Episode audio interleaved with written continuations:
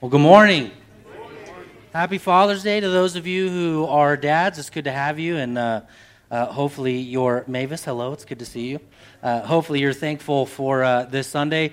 Um, it, the uh, I know Father's Day for uh, many is hard. I know for me, I I lost my dad about six seven years ago, and so Father's Day always kind of has a little bit of a bitterness to it. Uh, but one of my guys on staff was, was reminding me how good of a father we have in heaven. And so not only do we celebrate you as fathers, we celebrate God our Father who uh, gave us salvation through Jesus Christ. Amen. A um, couple things. Uh, first of all, we just want to uh, thank you for uh, being here and being mindful uh, of others and the continual kind of social distancing thing that we're trying to do and all of that. I know some of you are in the boat of what's the big deal and, and some are fearful and what have you. Still, several people are online. They're listening with you now or they're tuning in later on the on demand service. We just want to say we're thankful for you as well and glad that you have decided to join us. Also, want to continue just to say thank you for your continued financial support. Uh, I know now some of you are here and you can uh, give checks, but many of you have moved online, and we are very thankful for that. And then uh, we've been doing children's church online, and the staff uh, and the elders are in discussion about what is it going to look like uh, for our uh, kids possibly to launch in a kids program, maybe even as early as next week. It'll open up a few seats in here, uh, and it'll it'll move some of the kids next door. So we're kind of wrestling through: do we have the personnel for that? Can we make sure we do all the cleaning and disinfecting uh, and all of that to make sure to keep your kids healthy and safe? And so I know um, you know there, there's a group of us that, that are like, what's uh, the big deal? And I can tell you, I just want to share with you, you know, my my personal heart as a pastor. There's kind of two major components when we think biblically about what is the church really all about. Uh, ultimately, it's about glorifying God, it's about His glory. But there's two major components that, that most uh, either pastor or elder really gets excited about. One is evangelism, that is the heart to see people who don't know Jesus to come to know Jesus. And I absolutely, one of the things that really makes me go is seeing people who don't know Jesus come to know Jesus.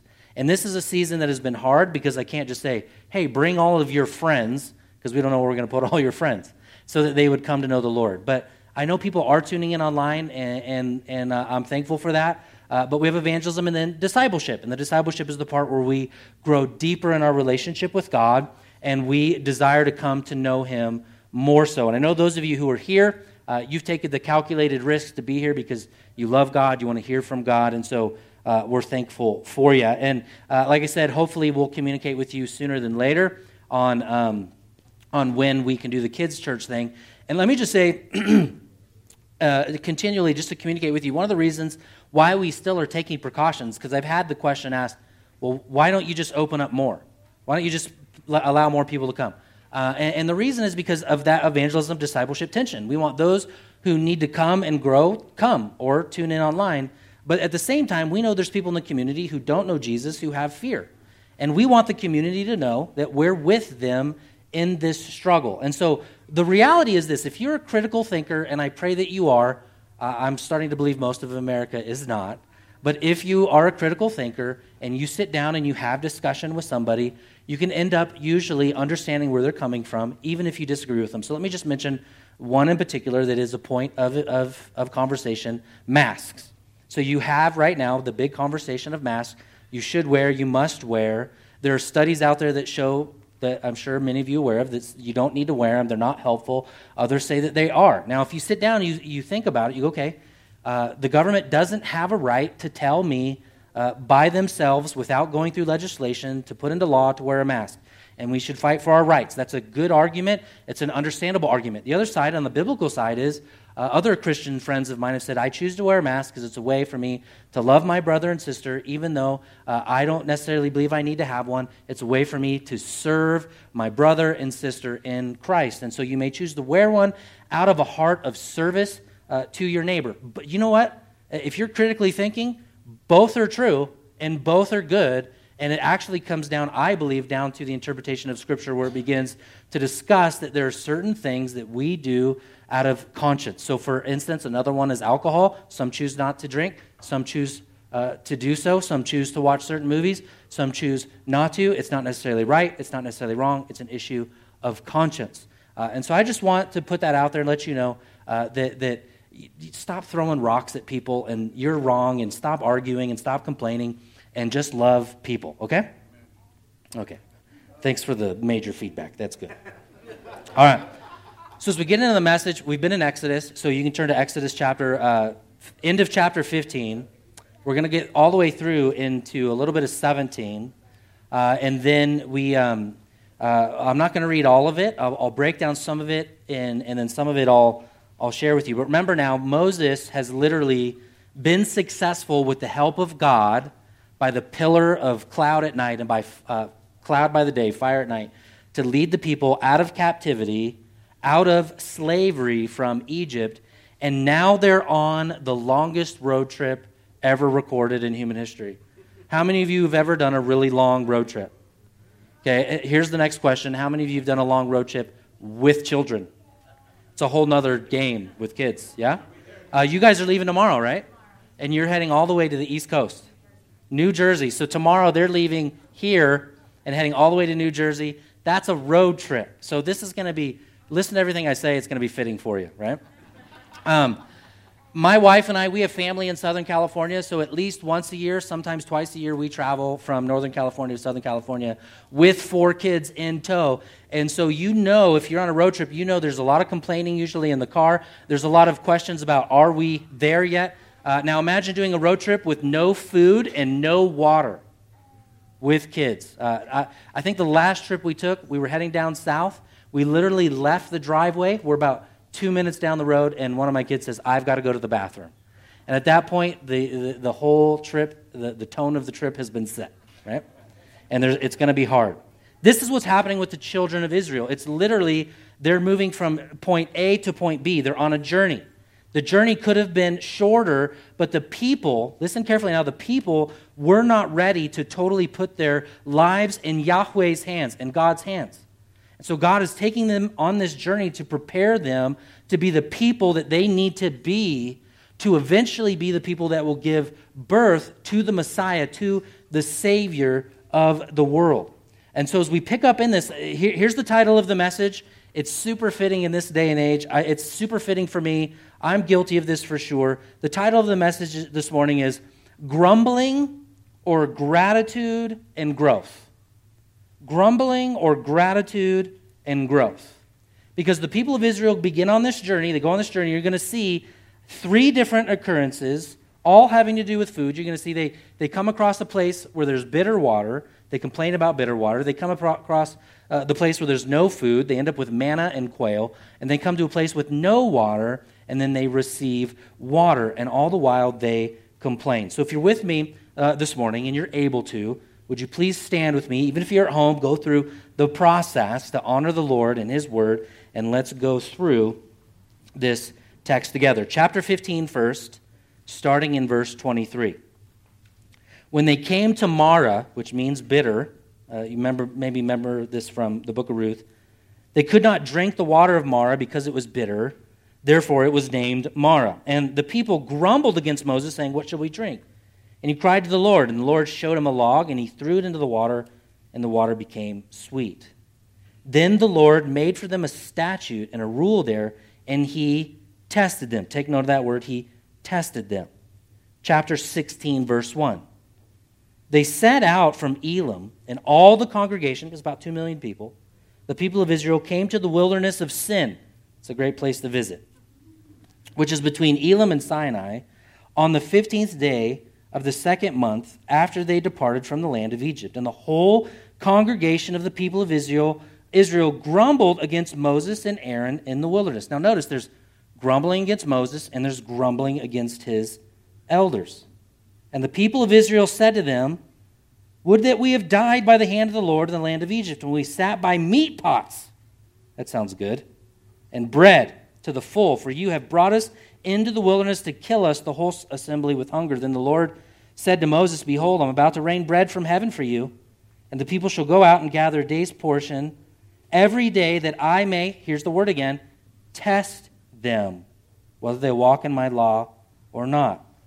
They continue to grumble. In fact, there's a distinction in the verse, chapter 16, if you jump down to verse 8 at the end you'll see the commandment of the grumbling and the complaining is not against Moses as a leader or his elders, but it's actually against the Lord. There's a distinction.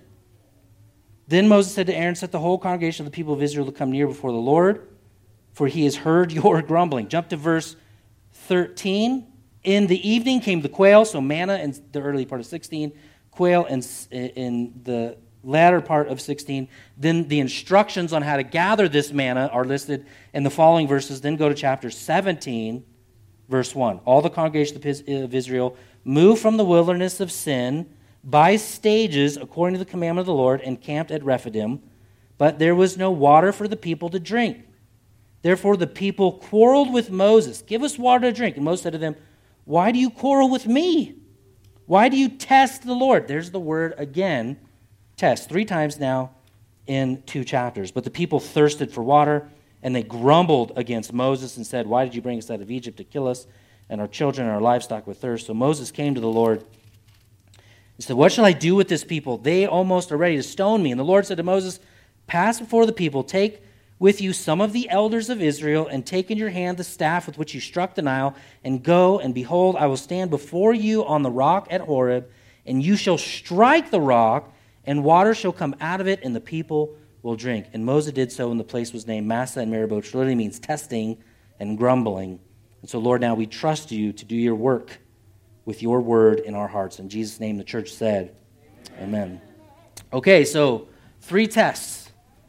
Uh, really, what the, this entire passage about is God testing his people through Moses and through Moses' leadership in the wilderness, in the wilderness, to help them become who God wants them to be. Now, I want you to see, first of all, if you remember last week, Wayne read from chapter 15. In chapter 15, Moses sings to God because of God's saving work.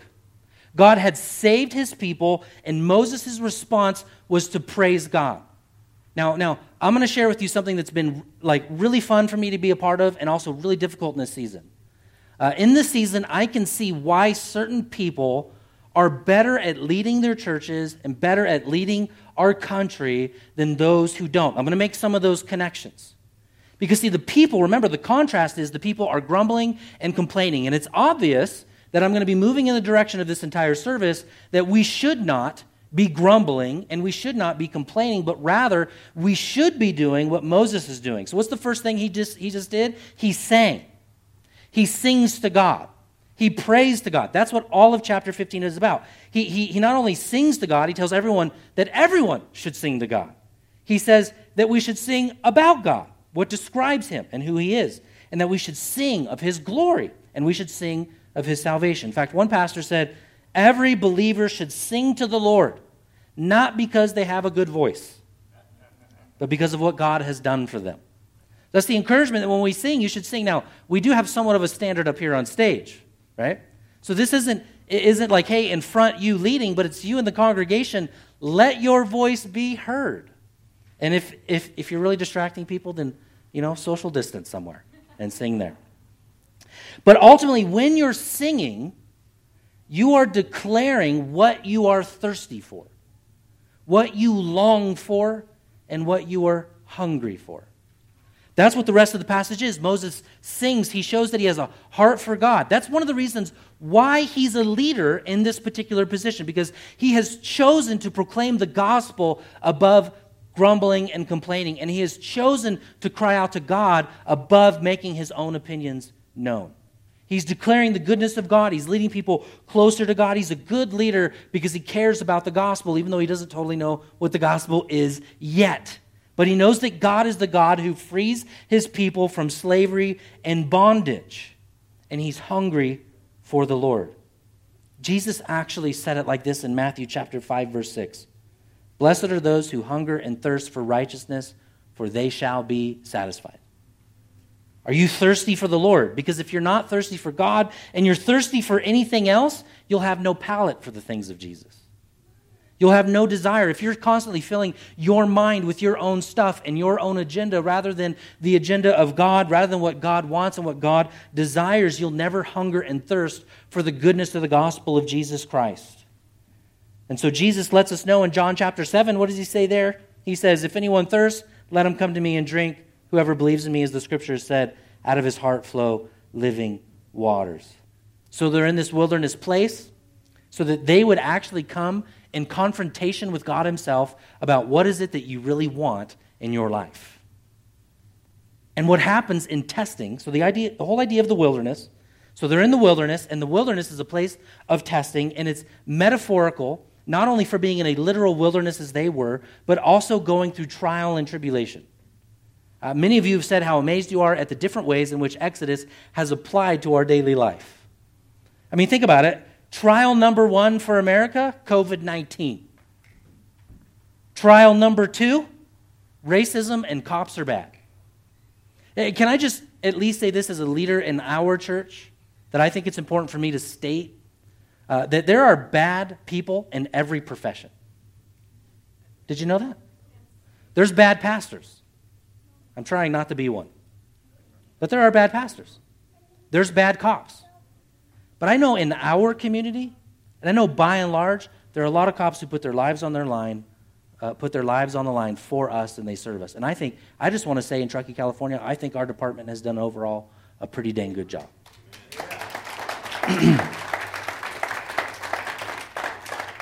but nonetheless, we look at the trials that trial one has came, COVID 19, trial two. You know, trial number three is coming in November.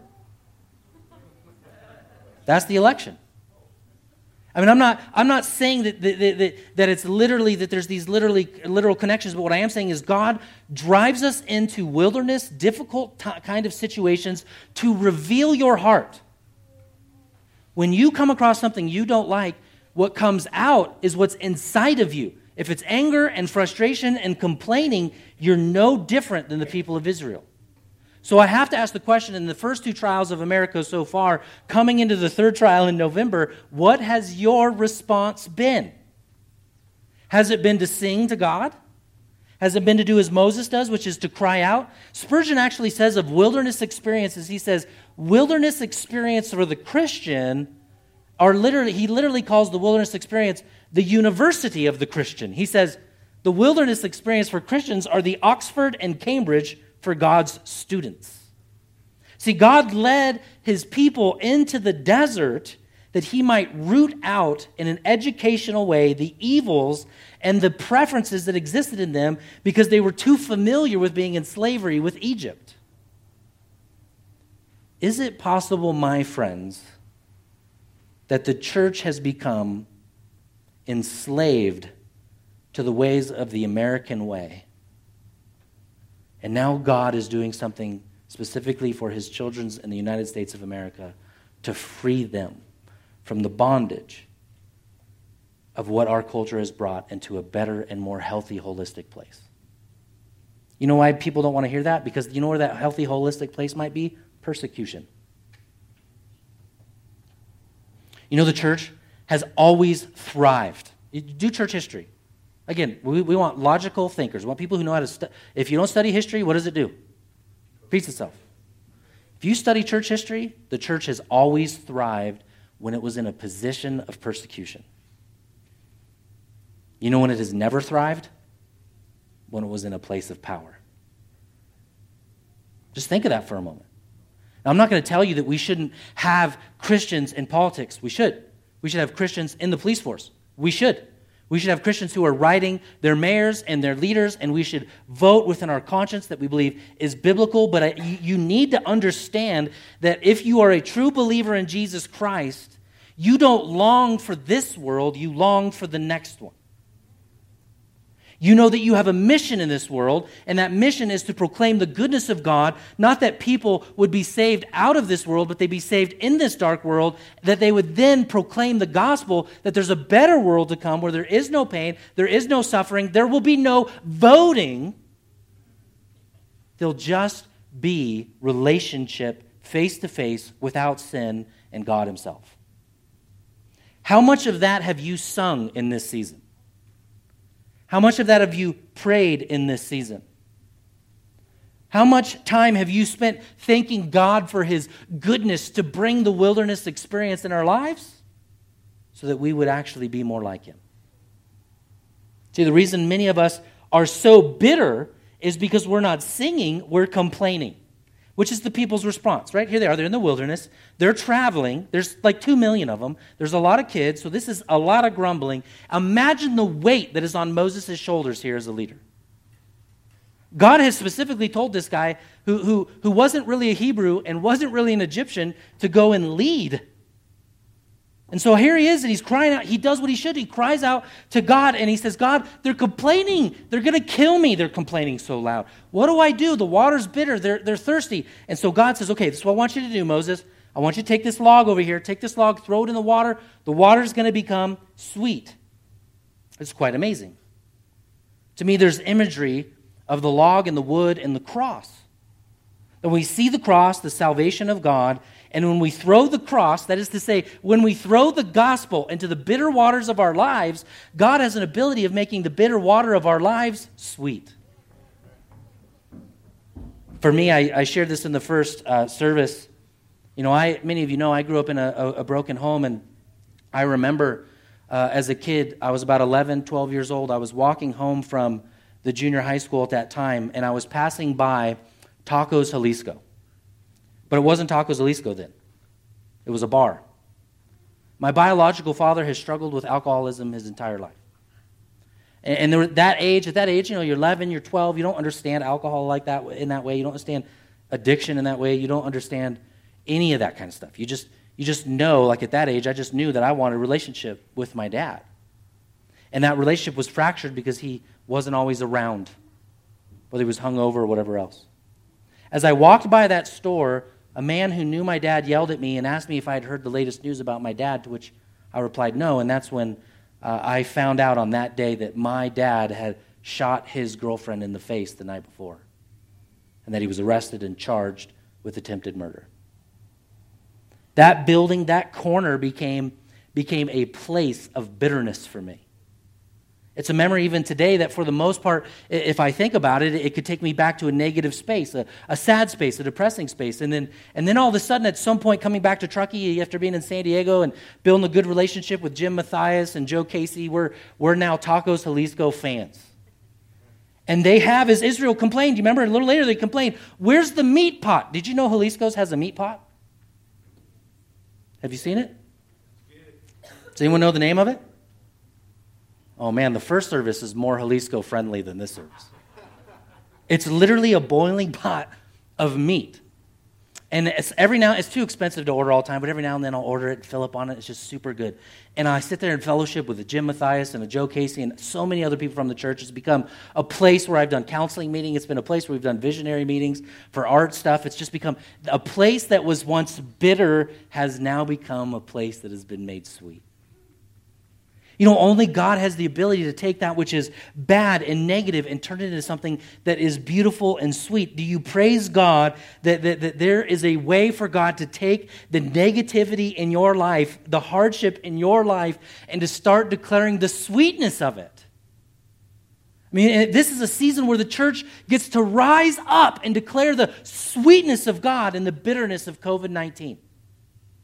You know, God transcends negativity. Did you know that? I used to have this saying I was a pessimist, a pessimist. I still kind of, I kind of am, you know. And people say, Jesse, you're you're always the guy with the glasses half full. And I'd say, no, no, no, no, no. I'm just a realist. The glass is what the glass is. I'm a realist.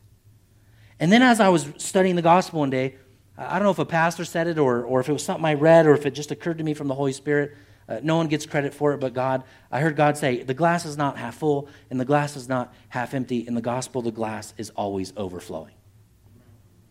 That's the gospel. It's always good and it's always beautiful. We have an opportunity to serve people. We have an opportunity to transcend negativity, an opportunity to transcend all of the pessimism and negativity. And if I'm honest with you, I'm just as guilty about complaining about everything as, as you are. I know for a fact some of you have complained about wearing a mask. I know it. I, I literally have told my wife I can't shop in Costco right now. And I love Costco. My dad gave me, that's one of the things my, my, my stepfather, who raised me, gave me was a love for Costco. My dad would walk down, there's those first few aisles in Costco. You guys all know those first few aisles. Those are guy aisles, those are Father's Day aisles. You know what I'm talking about? You know the ones with the batteries and the generators? My dad would go through, and every time, every time, I'm not kidding you, every time he saw a new package of flashlights, he bought it. By the time he passed away, when we went through his stuff, there were literally like 20 packages of LED flashlights. I gave them all to my kids, and they're all ruined now. So, when we praise God as Moses praised God, when we cry out to God as Moses cried out to God, God indeed will change your mindset, not your circumstance, to make the waters of your life sweet rather than bitter. Isn't that good? And then comes trial number two. The people have seen so much at this point. They've seen all of the plagues, they've seen their firstborn spared. They've seen the Red Sea open up. They've seen God work in miraculous way after miraculous way. They've now just had bitter water made sweet. Not only is it, is it just water, it's got a sweetness to it. And then they come to this place where they recognize well, we don't have any meat. At least when we were in Egypt, we had, we had tacos Jalisco. And, and the reality is, is what they're doing, just so you know, is they're, they have rewritten history in their minds. They were slaves. It wasn't like they had a plethora of meat. They had what was ever left over. But they're rewriting it in their history. It was better where we were at. The grass is always greener somewhere else. I've learned in counseling, nobody fixes their situation by moving. And right now, there are many people, not just in our church, but in other churches in our area that I know are moving. They're getting out of California. They want out. And, the result of that now is, is, is what we're being told is that those now from San Francisco are coming here because they don't want to be in San Francisco. here's the deal when the people of San Francisco leave from San Francisco and the people of Truckee leave Truckee, guess who goes with them? They do. Because problems are never external, problems are always internal. You can't just change your stuff and realize, you know what? All of a sudden it's going to be better. For crying out loud, Paul was most effective when he was in jail. You ever thought about that? We are here 2,000 years later because a man didn't stand up and argue and complain about his life, but he was willing to say, okay, I'm in jail. Okay, all right, where's the prison guards? You're in my life for a reason. Come here. I got to share the gospel with you. Let's sing together. Let's study the Bible together. He's in jail, he's in prison.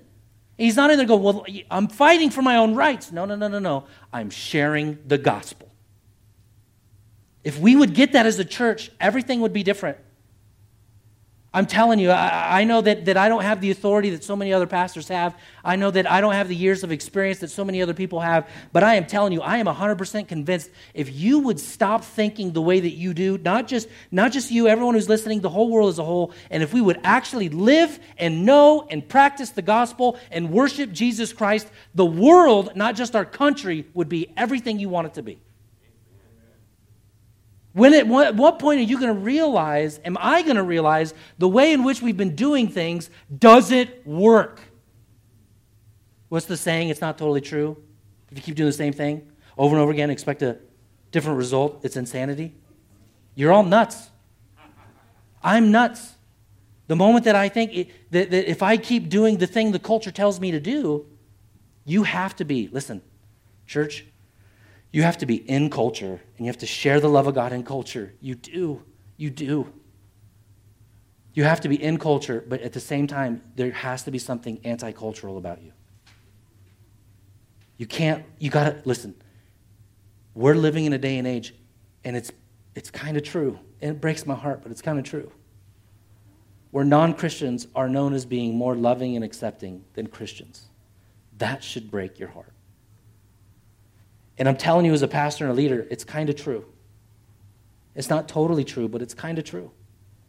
And the world is looking and watching and saying, Why aren't you willing to serve? Why aren't you willing to help individuals? Why aren't you standing up for, for the person who, who, who has come into this country illegally? Why can't we love that person? Well, no, you got to come in right. You got to come in. I'm getting involved in all kinds of political things, but that's, that's the problem is you've made them political things, not gospel things. It has to transcend. The gospel has to transcend. Even, even in, in, in, in all kinds of other side eddy issues about theology and doctrine where we want to make some of those things and divide over them. We don't need to divide over them. Because at the end of the day, it's about faith in Jesus, yeah? And you know I love doctrine. You know I love the Bible.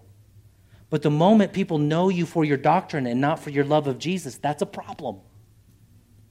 See, in the, the wilderness here, God is trying to deepen their love for Jesus. Church, has your love for Jesus grown in the last three months? I mean, really, just take a moment to ask. Has your affection increased? Or, or is you're just, you're just frustrated? And you're just angry? You'll never change the world with that. I mean, when Martin Luther stood up in regards to Black Lives Matter, Black Lives Matter, what did he say? I have a dream. He was known for the positiveness. I have a dream. What if? We have a dream, don't we? We have a vision, don't we? A new heaven and a new earth. And yet they're complaining. And I, I just have to take a moment to tell you the Bible is really actually pretty, pretty forthright and pretty stern about the severity of what it means to be grumbling, complaining, that it is a true, legitimate sin against God Himself. 1 Corinthians 10 actually says this. Listen, listen to what this says in 1 Corinthians, the New Testament. The people were brought into the wilderness, and God was not pleased, for the people were overthrown in the wilderness. Now, these things in the wilderness, he says, took place as examples for us. Uh, this is, this is uh, the Bible telling us that this passage that we've read out of 16 and 17, it was written for our benefit that we would do well to read it and see that the example set before us, that we may not, it goes on to say, to desire evil as they did. We must not put Christ to the test if some of them did. And then it goes on in verse 10, and listen to what it says that we would not grumble as some of them did and were destroyed by the destroyers. And then Philippians says it a little more directly do all things without grumbling and complaining. Do how many things have not? Whoa. What's all? It's like all. It's like everything. Clip your toenails without grumbling. Now, we're thinking about opening up children's church, and so many of your kids have been so awesome in this season to sit in. I was talking to my wife after the first service, and she said, You know, I'd asked her how it went. She sat in the back, and I said, How'd it go for you? She said, You know, uh, it was really frustrating the whole time you preached on grumbling and complaining, and three of our kids, the entire time, grumbled and complained. You know, kids just show us the true nature of what's inside every human being. I mean, it's easy to look at a young kid and go, yeah, they're not mature enough. No, no, no, no, no. They're doing what you're doing. You've just become more refined at it. You just know how to make it look a little more socially acceptable. But we're all guilty of those things.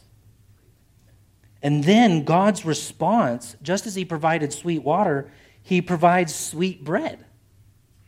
Manna, it literally falls from heaven they have to pick it up every morning.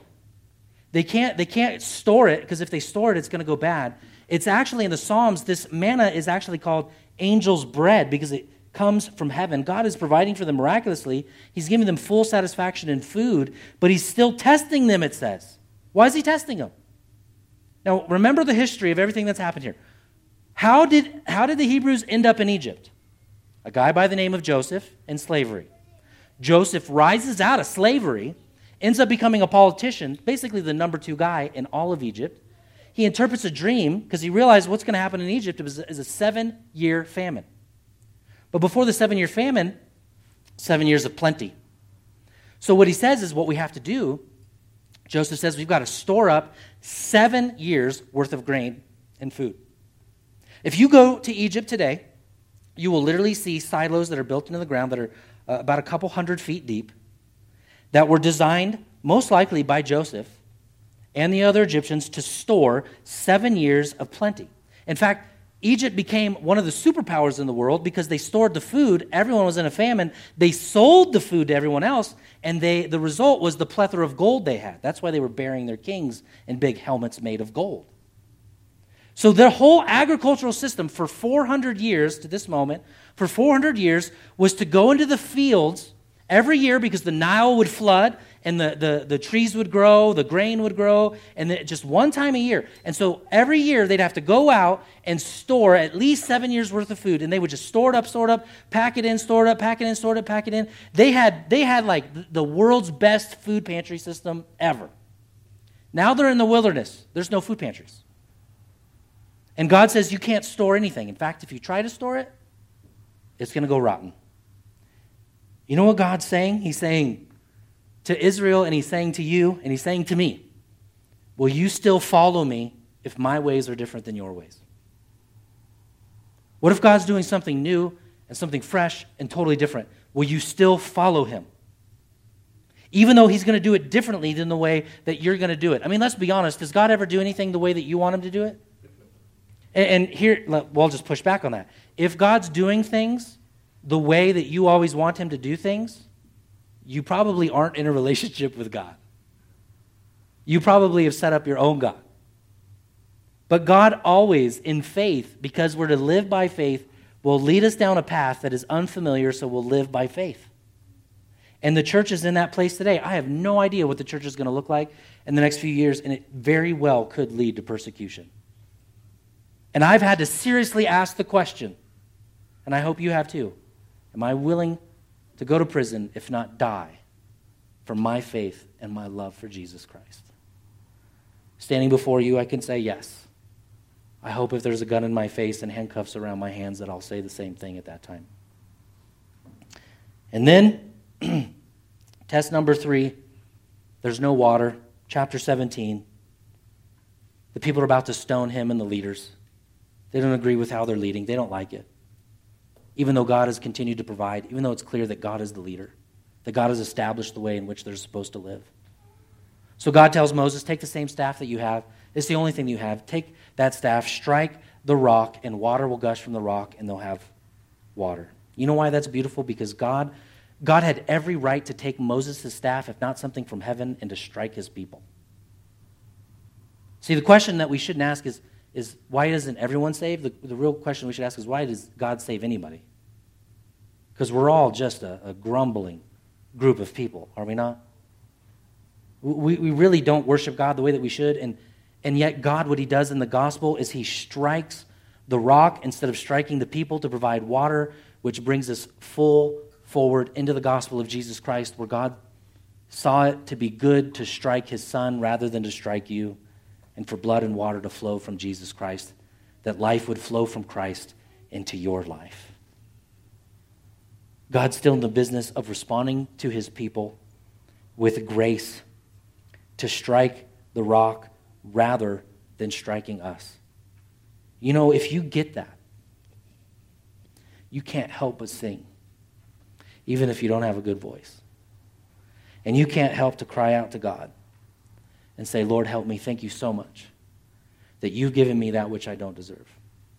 As we close, I want you to, to leave here hopefully with some encouragement. And that encouragement is that, that you have the opportunity as a Christian to really shine bright.